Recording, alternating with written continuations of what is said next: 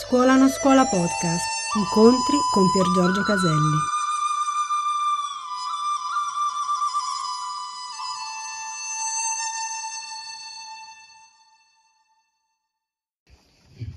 Allora, leggerò questa domanda. Insegnaci a cambiare il karma.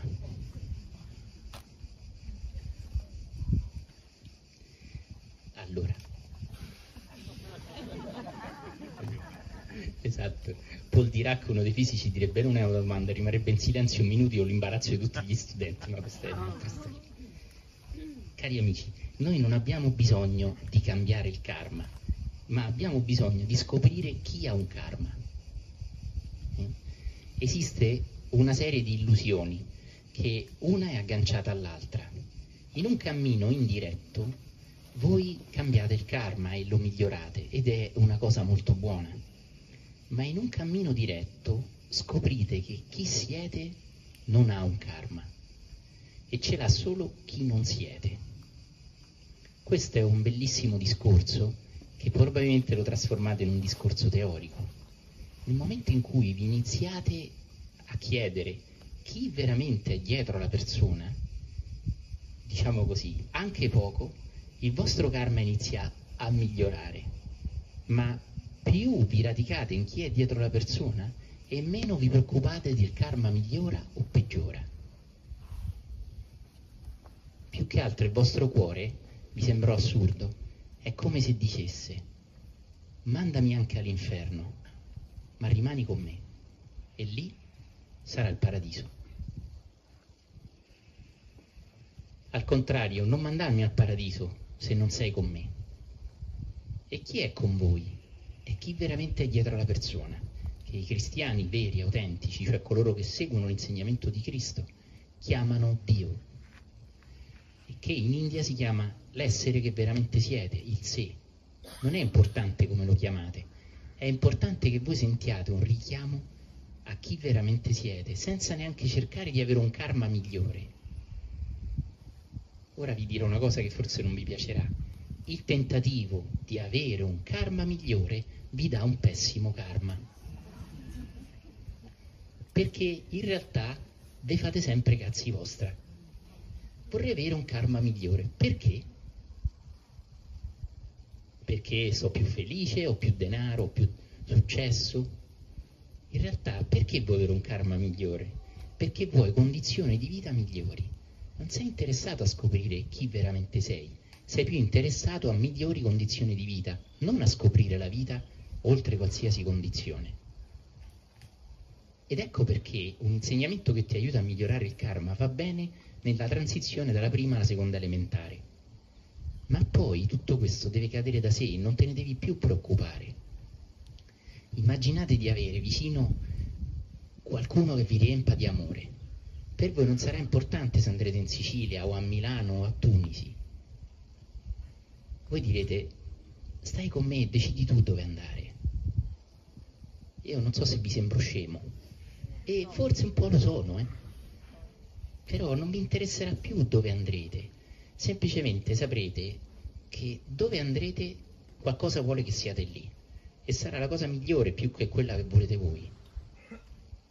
Cazzuzza, guarda che postaccio potevo stare sul ponte di una bella barca con un aperitivo in mano. A fa che?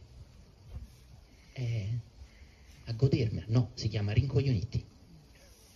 Soltanto a nutrire l'ego, magari a farti selfie a far vedere agli altri quanto sei figo per avere più follower. Guardate, sto su una bellissima barca.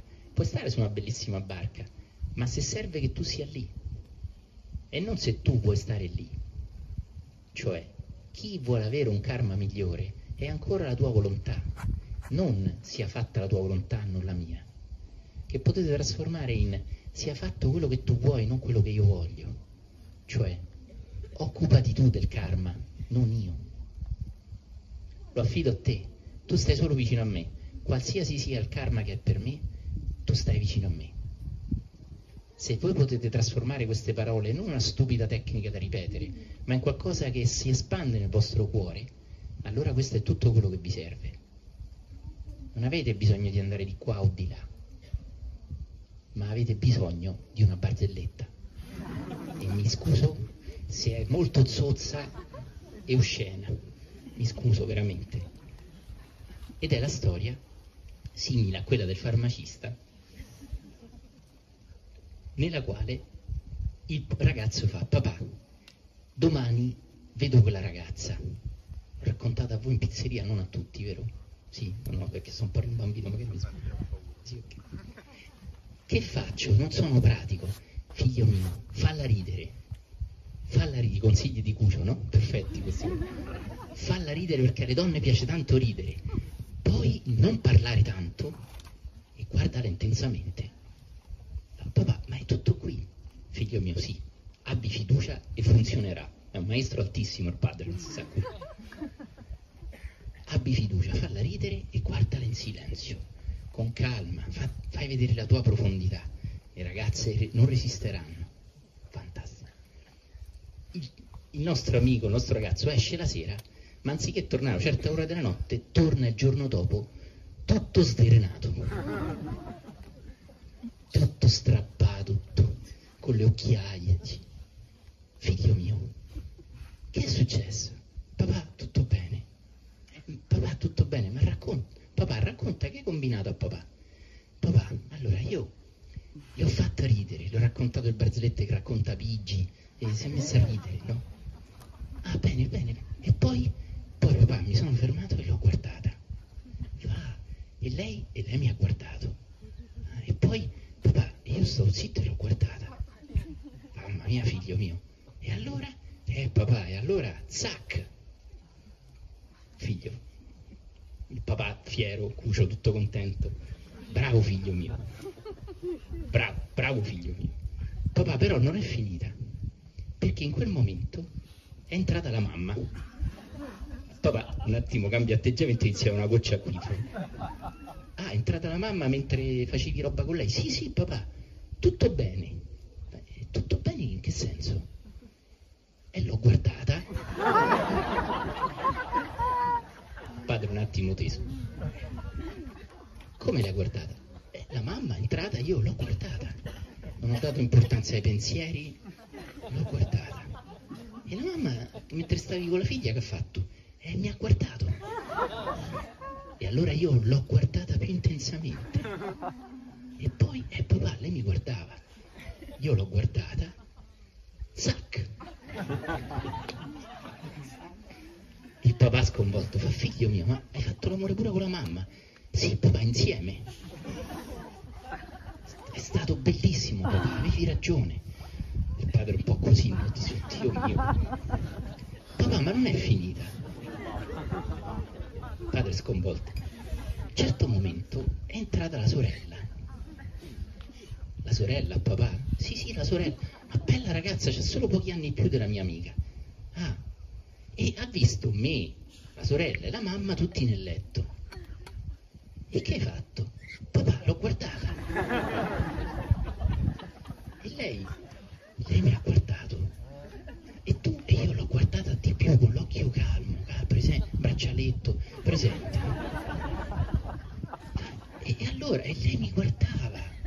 E c'era la mamma nuda, la sorella nuda, e lei mi guardava, io la guardavo. Padre sconvolto cioè, gli trema la mano, no? E allora che è successo? Zacchete! Figlio mio, proprio sembri sex machine di come cantante, quel cantante nero, eh, Tom Jones, no? James Brown, cioè, James Brown. Fa, mamma mia, figlio mio, guarda, sono un po'... Sex bombs. Sono un po' preoccupato per... Papà, ma non è finita. Non è finita? Sì, perché hanno un alano il padre a quel punto è sconvolto, proprio non sa più che dire. Un alano, una bella femmina d'alano, arlecchino. Cioè, a papà in che senso? Che hai combinato a papà? A papà l'alano è venuto, c'ero io a letto. La sorella, l'altra sorella, la mamma, e fai, ti ha morso? No, mi ha guardato. E tu che hai fatto? E papà, io l'ho guardato. L'ho guardato, una bella femmina, bianca e nera, bellissima, elegante, oh, certo, presenza fisica. E papà sconvolto fa, e lei, lei papà mi ha guardato. Una lana bella bella, proprio. E tu, papà, io l'ho guardato, l'ho guardata, presenza nel braccialetto, l'ho guardata e lei si è avvicinata, ha appoggiato il muso su una gamba e c'era la mamma nuda, la sorella nuda, l'altra sorella nuda, zac! Papà, è stato bellissimo, mi ha insegnato una cosa bellissima. E il padre improvvisamente si gira e fa, figlio mio, ma che mi stai a guardare?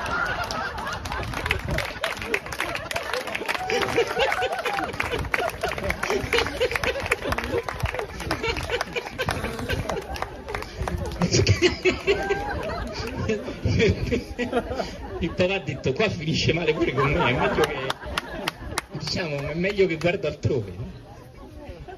Bene, ridendo, ci sono cose che è meglio che non guardi. Ma ci sono cose che devi guardare dritto negli occhi.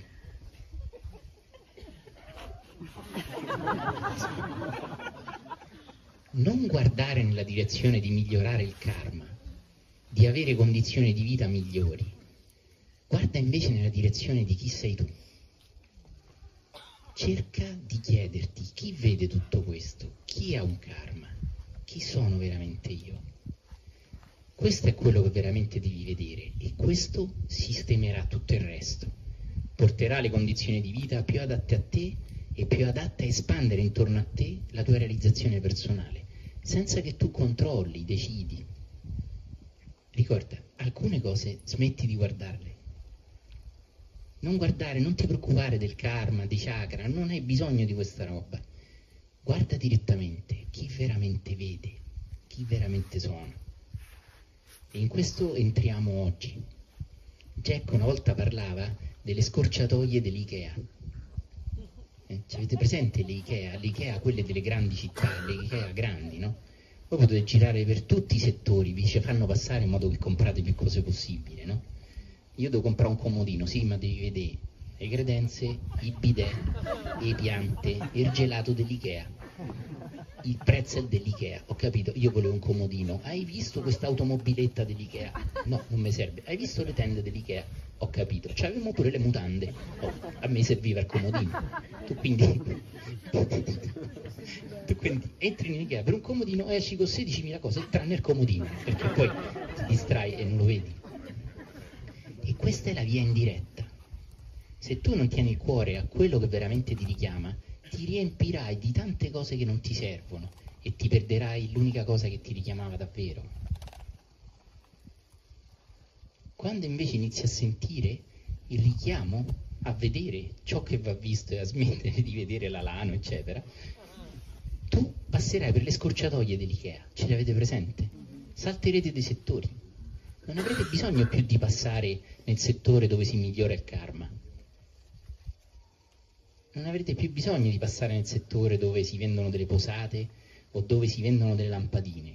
Andate direttamente a quello che è per voi. E allora non vi caricate più di cose che non vi servono, dimenticando ciò che veramente vi serve.